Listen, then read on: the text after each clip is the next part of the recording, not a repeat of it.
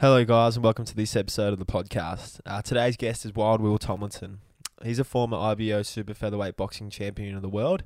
We sit down and talk about his career and his favourite moments and his journey throughout boxing and involvement within the sport as a competitor and also outside of the ring um, as a promoter now and how that venture is going along with him now and retirement as well. Um, Will's a great guy. I've really enjoyed this as a fight slash boxing fan. I hope a lot of you guys will get something out of this as well. Um, just a little bit of a side note. Please bear with the audio. It was my first one over Zoom. Um, did the best I could editing it, making it as clear as possible for you guys to enjoy. Um, but I think there's a lot of great content here. Um, like, give me a review, hit me with a personal message with some feedback about the project or the podcast itself. Um, I accept all kind of feedback and a big moment to thank Michael Peters as well for continuing to give good content and helping me out along the way. Make a grad team, mate. Um, hope everyone enjoys this episode. Happy Easter Sunday. Um, eat some chocolates. Uh, look after each other. Stay safe, happy, and healthy, guys. Love you all. You. G'day, g'day, g'day, g'day, viewers, listeners. Snake Edwards on the recorder here. This one's a belter.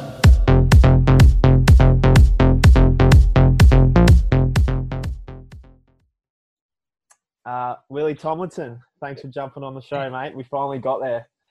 It finally got there. It took a while. Uh, sorry, mate. I mean, it's 2020 and we can't even get a vaccine Um, or I'm still back in. I'm still stuck in the nineties. Yeah, I'm the same. I'm only 25, but I'm the same. um, I was rely- relying on you, man. You're meant to be the tech savvy that's why I choose to do them in person, but we got there in the end. yeah, that, that's one thing I'm kind of freaking out about this whole coronavirus shit. If uh, we get stuck in this digital world where you know Yeah. everything has to be like this via Yeah. Skype and emails and you know apps, I'd, I'd do my head in. It'd send me Yeah. nuts. How are you going with it all, anyways, mate? Just to yeah, it's uh, I have me days, you know. Like I've I've got a um got a bit on the line at the moment with obviously my shows have been po- like postponed and um I had a gym that was meant to be opening in Geelong in um it would have been open by now if you know shit didn't hit the fan Mm. um, which has obviously put a few things on you know, the back burner, but I'll be right. I just got to you know wait it out, and you know, been you know, I'm- not too highly exposed. Like I've got you know Yeah. everything under control, so it's just it's just annoying that I've got to wait. I Yeah. like to. I'm someone that always likes to be doing something and like trying to move forward and Yeah.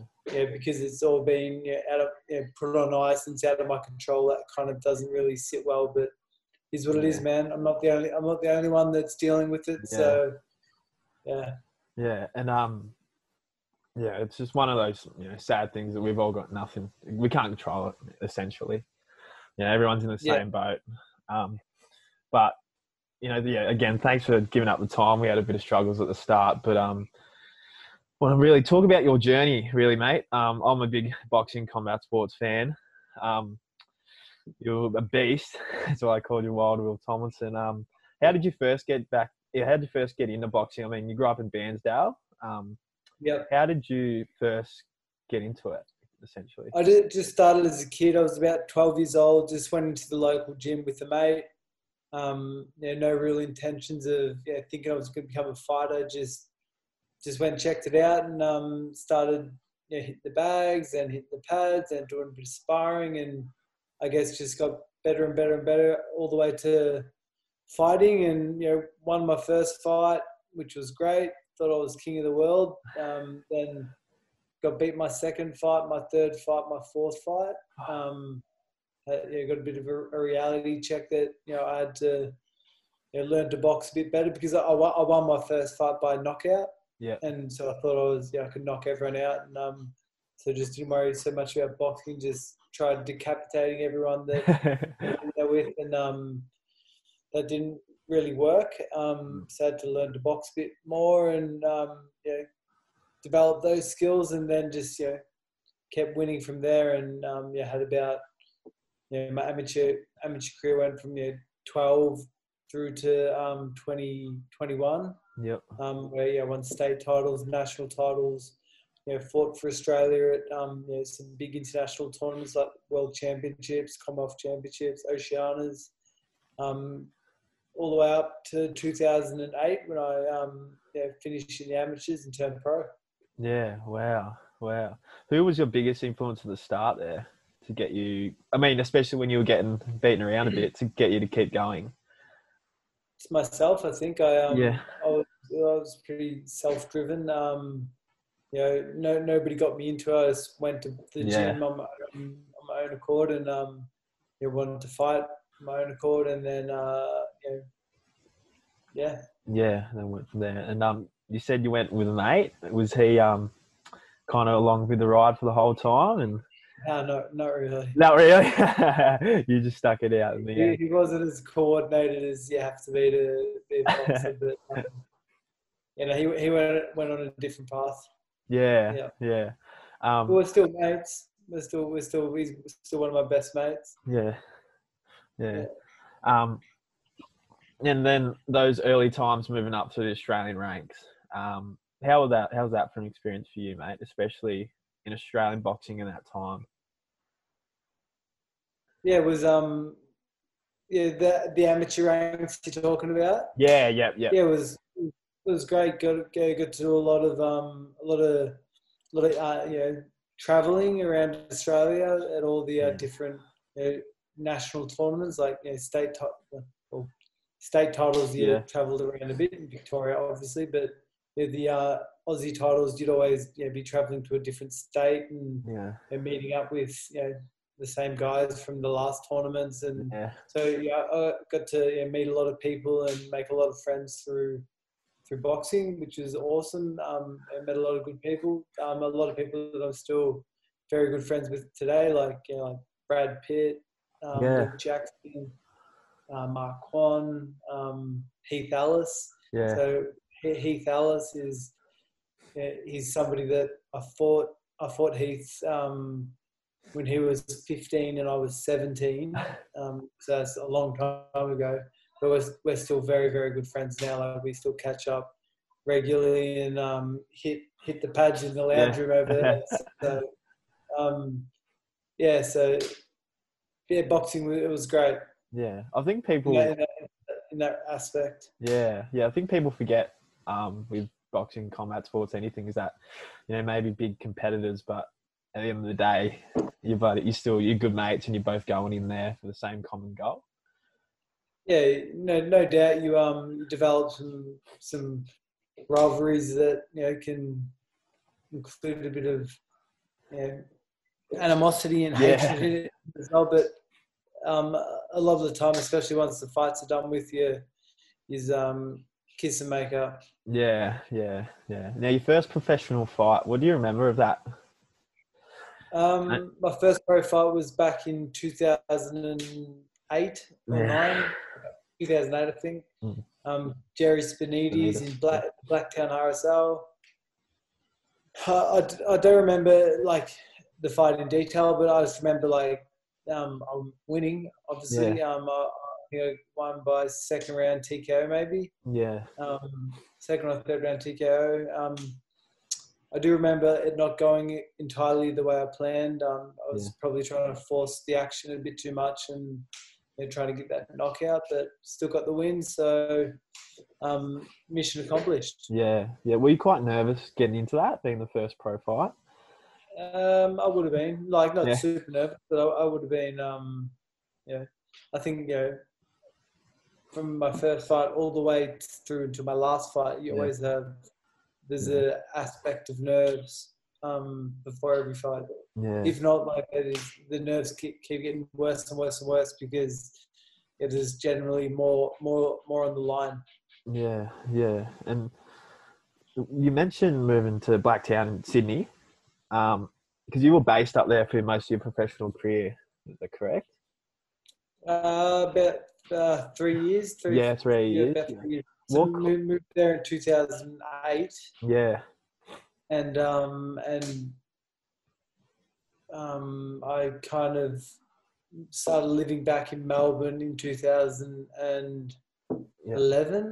what ten or eleven, and I was just kind of um, going back up to Sydney for training camp. Yeah, yeah. And what kind of Yeah. caused you to make that change? Was that just the hub then, like, or was it just a career? It was um, what caused you to make that change to go up and be based in Sydney for a few years, especially coming from Victoria? uh, because at the time I was living in Bairnsdale, Yeah. um, down in the country. Yeah. C- couldn't really have a, a pro career fighting out of Yeah. Bairnsdale. Not enough sparring and um, you know, good training down there. Um, at the time, Sydney was where it was at in terms of pro boxing. Yeah. And um, I'd recently been up to Sydney for a training camp with Lincoln Hudson Yeah, and and stayed with my to be manager Fidel, and um, yeah, so and I I got close with them, and so when the time came to turn pro, they were the um, the best option for me, and Yeah. um, they moved me up to Sydney and got me a house, and you know, you know looked after me yeah, probably like yeah, the way I, I got looked after was not normal in the sport. Um, you know, Fidel really took me under his wing and uh, gave me gave me it all. So I was very lucky in that regards. yeah, yeah. Was it pretty hard at the start moving so far away from Bairnsdale? No, not really. I um, I yeah, when I finished high school, I lived in. I moved up to Darwin and lived in okay. Darwin for a year and a half, and then I um lived in Cairns for about a year. yeah, Uh, I, I'd, I'd moved I moved around a bit, um, and well, it wasn't hard moving away because I was very focused on my goal of being a pro boxer and trying to become the champ. So I knew what was required to do that, and yeah. that meant you know, being being in isolation. So it's saying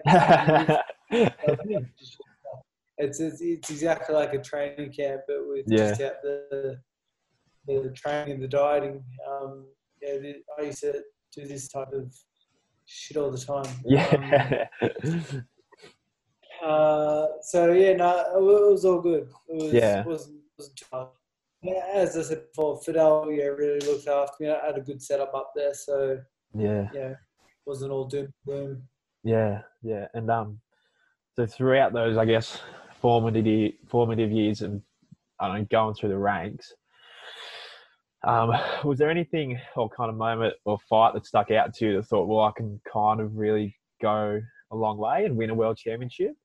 I was like, shit, I can really do this. um, yeah, there, were, there was like markers and performances that I had along the way in fights, in training, like that Yeah, gave me that confidence that made me a better and better fighter. yeah, Um, you know, what makes a, a, a good fighter, a dangerous fighter, is a fighter that has a lot of self belief. yeah, And um, when you're, you know, you're putting in like, you know, you know, really strong performances in fights and in the gym, that's obviously what's going to strengthen your self belief and improve you as a fighter.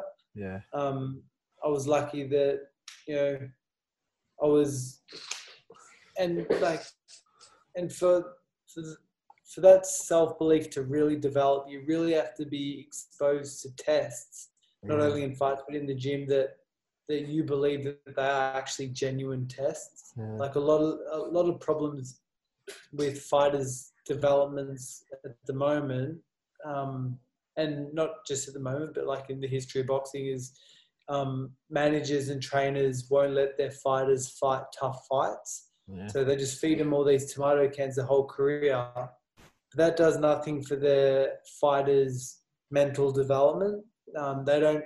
They haven't Yeah. been. They genuinely know that they haven't really been tested against like tough fighters and that tough opposition. Um, so their self um, belief doesn't really develop according.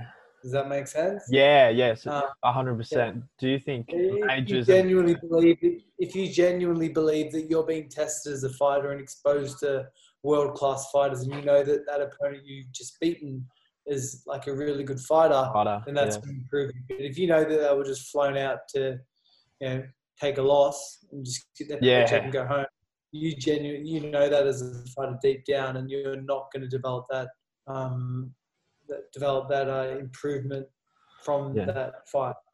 Do you think that's kind of contributed to the somewhat uh, negative reputation that I guess managers and trainers and I guess promoters have in boxing with holding back Uh, fighters? Yeah, it's um, it, it, is a it is a tricky balancing act because Because it is a business at the end of the day. as a promoter, a trainer, a manager, you know, your your per, your your ambition is to keep your fighter winning and, Yeah. and winning, keeping winning as long as you can. But you're obviously going to make sure that they're also improving at the same time and becoming better fighters along Yeah. the way. And to do that, you have to incrementally step step them up at the right level um, against the right opposition, so they do get that improvement, that Yeah. gradual improvement. Which you know, what my management, um, that's what they did really well. Yeah. Um, you know, I was I was fed some you know, some tomato cans at the start, but like each fight they, they got better and better and better, and um, you know, like I think, um, you know, yeah, all of my fights they were just incrementally that little bit better um, until I became a very good fighter myself. Yeah, yeah. So it's very important to somewhat have that balance between, well, obviously having people look after the fighter's best interest. yeah, Yeah, and tr- tricky tricky balancing act. yeah, looking after their best interests is is making sure that you are stepping them up against good opponents because eventually when you get them to a point where they can fight for you know illegitimate fights if they haven't been exposed to those tough testing times in fights earlier in their career and they the first the first time they find that is in you know the third round the third round of a 12 round world title fight then Yeah. good luck to them yeah, yeah. Um, and you mentioned, you know, within the gym as well. Was there anything different, I guess, about your training philosophy or nutrition or anything overall that kind of set you apart, or that you found works for you? I was just I was just a very hard like a very hard worker and I, I was very disciplined as well. Um, did the work in the gym, trained really hard. Um, wasn't wasn't a lazy trainer at all. Was always pushing to do more and more and more. Um, and I was also very strict with the way I lived outside of that as well. Out, out, how I lived outside of the gym. So I did all my all my uh, exercise that was meant to be done outside of the gym. So my running and um, all my running basically and Yeah. strength conditioning training. Um, you know, I used to you know, live a very clean lifestyle, no drinking alcohol, no drugs, no smoking. Um, and I, was always like super conscious about how I ate as well because I had to make weight. So Yeah, um, Yeah.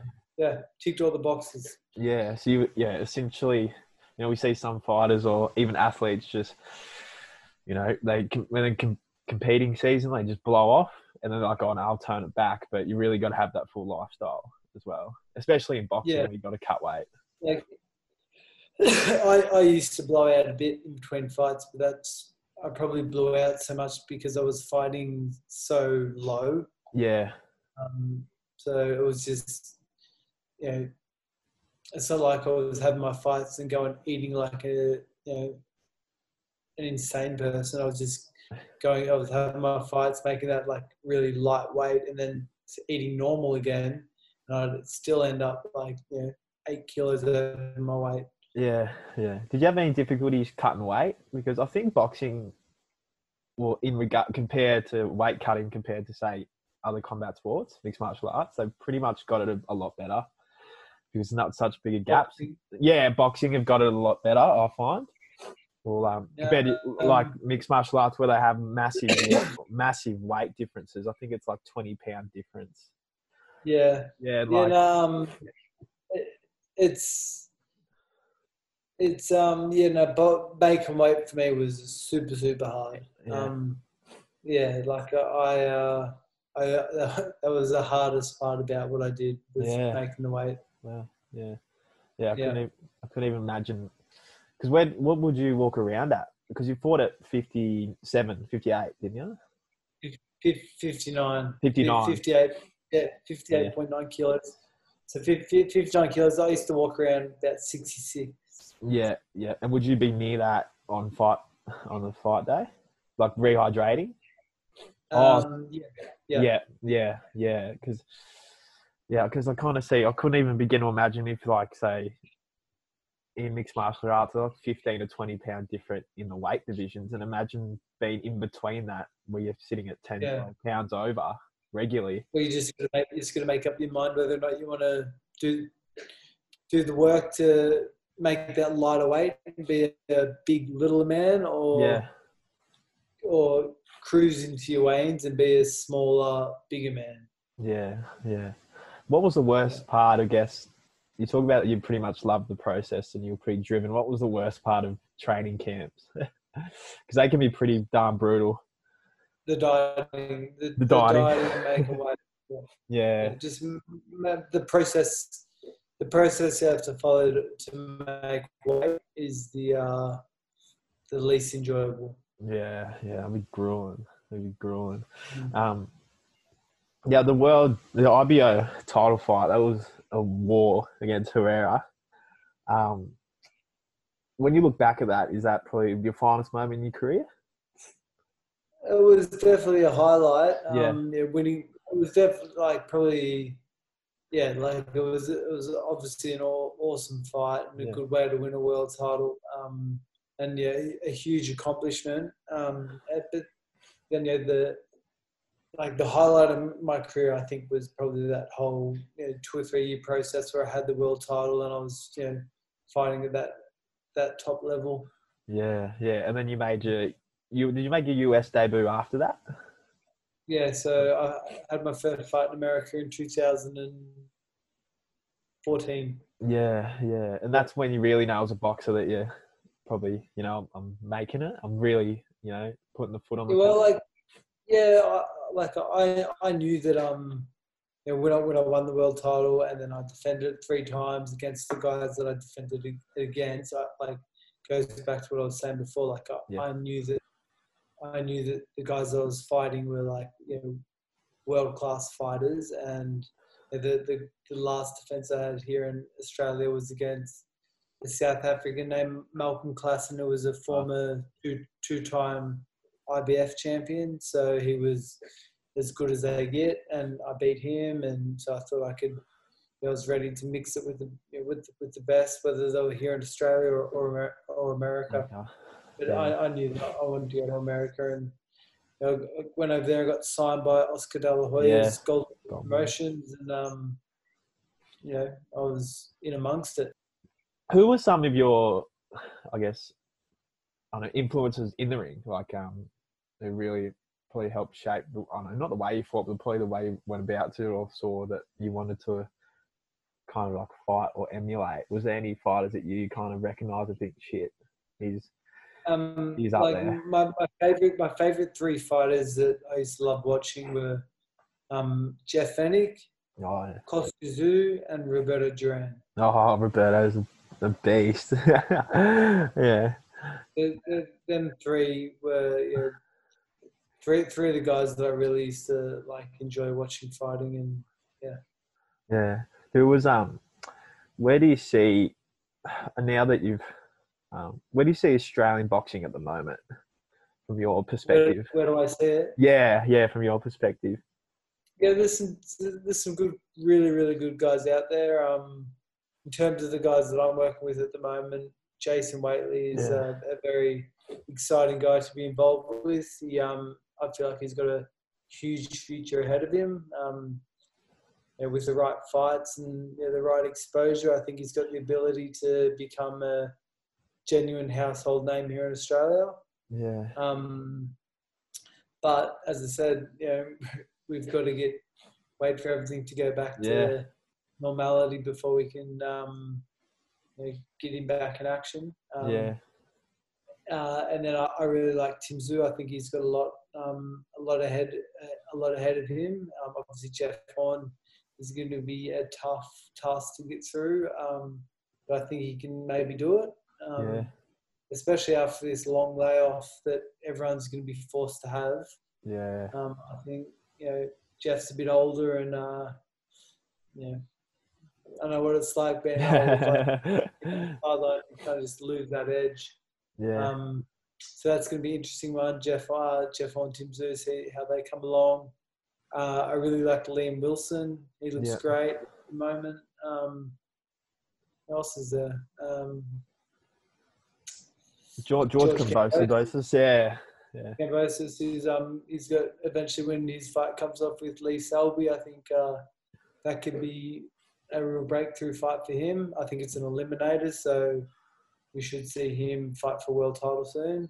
Mm. Um, Jai Apate is a great prospect. We say he's Yeah. not a prospect; he's a genuine contender. Um, he should, um, he should, you know, start emerging in like some bigger fights very soon. Maybe even against Tyson Fury. yeah. Yeah, about that. that, or- Yeah, saw that. Might be fought in New Zealand, uh, New Zealand, in, in Eden Park. Yeah, I thought I thought it was Australia. Oh, oh, was that Brisbane? That Oh. was in Brisbane Suncorp. yeah, Yeah, that's Yeah. it. Sorry, I got it mixed up with Parker. um, yeah. So, no, not Joseph Parker. Yeah, no, uh, was- I heard another rumor, something. Did you? up. Yeah, yeah, I just see. I just. I'm just going off what I seen in the paper about Yeah. uh, Dean Lonergan trying to get um, Tyson Fury and Joe Apate here in Australia. yeah, yeah. Did Over you watch? here. Yeah, did you watch Wilder Fury? Both of them. Yeah, I, I was actually there. I was Oh, there in shit. America for the first one. Yeah. Um, which was unbelievable at Staples Center. Um, being there life. that was yeah, it was pretty pretty epic. Um, and I watched the second one um, here in Melbourne. Yeah, did- I was very very, very happy that uh, Fury knocked him out the second one because he, he won the first one. Yeah, Um, he got ripped off, um, and I was there. I was I was pretty gutted when I when I left Staples Center, but um, yeah, was Yeah. glad to see big fella get the win. Yeah. I was about to ask you how did you score that first one, but He definitely won. yeah, yeah. And speaking of um, boxing and scoring and judging, um, it's quite a difficult job, and I think it's been a history. I don't know of some decisions go either way. Um, how do you, you know, we see with so much money on the line and stuff like that. How do you see judging? Do you think it probably should we have a different format, or it just really comes down to in fights like that that are so big that you got to really display something? Um, yeah, I think like in terms of judging, the pro, I'm not, I'm not I've been trained to be a judge, so I, don't, Yeah. I, don't, I don't know the um the processes of how they, you know, explain to the judges that they have to score a fight. Um, Yeah. But I feel like it would make sense that to me it would make sense that if um if the referees or the um the the uh, the sanctioning bodies or the um the um, the combat sports boards that are um, sanctioning these the promotions, they sit down with the judges and they say, okay, this is what we this is what these are the this is the criteria that I want you to score the fight on. Yeah. Um, you know, like whether Ah. it's you know, effective aggression, whether it's you know, clean punches landed, blah blah blah. Um, used on this fight, uh, on this show promotion, I want you to follow these guidelines Yeah. Yeah, that's a Um, great because, like, concept. because like judges, you know, fights are scored based off the individual's individual judge's discretion. Mm, but you might have a judge that's you know favoring you know cleaner punches landed and the other judge is favoring aggression Yeah. Yeah. kind of like looking for different things i feel like if all three judges were all looking for the same thing and the same objective then it would give you more clearer consistent scoring as Yeah. opposed to you know one judge you know scoring a unanimous decision for one and the other scoring a unanimous decision, decision for the other Yeah. because one was you know looking for clean punches landed and the other one was looking for more aggression and output. Yeah. Yeah. And it's hard to believe that they just leave it even up to just three people to decide. Like, and like even if they had past fighters or boxers, that would probably help as well because they have that perspective of what it's like to be in the ring. yeah, like you can, yeah, Yeah. like obviously the um the judges they may may or may not be fighters, but they definitely have to have an understand understanding of the sport and be able to recognize like discomfort on a on a fighter's face and Yeah. body language that you know would indicate that they're uncomfortable or hurt. Yeah. Um, yeah. Yeah, it's a tricky one. Um, and then we're talking about before towards how you, you were talking about how what it's like to get older and the moment of calling it a day. How was that? Was that pretty hard when you decided to retire? Did you kind of thought, oh well, this is it for me. I've done what I wanted to accomplish, or did it just come in a moment? No, it wasn't a hard one for me. I, Oh, really? I um, I got knocked out my last fight um, very like easily. Um, probably as a result from like the struggles of making weight. Just, Yeah, yeah, weakened, dehydrated myself and essentially weakened myself in the process of making weight, um, which basically just highlighted that I could was you know I was no longer able to fight at that that weight division, which was the lightweight. Um, and I was probably too small for the. Um, I was probably too small to fight at 63 and a half kilos, which was the next weight up at an elite level. I could still would fought at a national level or a you know a shitty international level, but I never would have been like world class at junior welterweight. yeah, So I thought, well, if I can't be a world class fighter anymore, there's no point. It's too brutal of a the too brutal of a game just to hang around it and just fight for the sake of fighting. yeah, Um, I was uh, either going to be in it for you know to be able to fight in the big fights or or not go Yeah. to something else, which so I did. yeah. And luckily, you had that insight, I guess. uh, Unlike some boxers or combat sport athletes mightn't have, where they think, "Oh, stuff that I'll just keep fighting," or they don't really recognise their health as a concern. Yeah, well, a big you know, reason why yeah, not only fighters but athletes get stuck in sport for too long is because it becomes their life and their their Yeah, only way of life, and they forget about everything else. They don't really know what else they can do outside of the sport um, because they've been doing it for so long and haven't given other areas of their lives any attention, and they're kind of too freaked out about the daunting prospects of trying to do something else. So they just stay stay doing what they're doing. yeah, yeah. Don't know anything different. How did you decide to get into the promotion side of things with Wildfighter? Did they just how did that come along, mate? Um, it was, yeah, like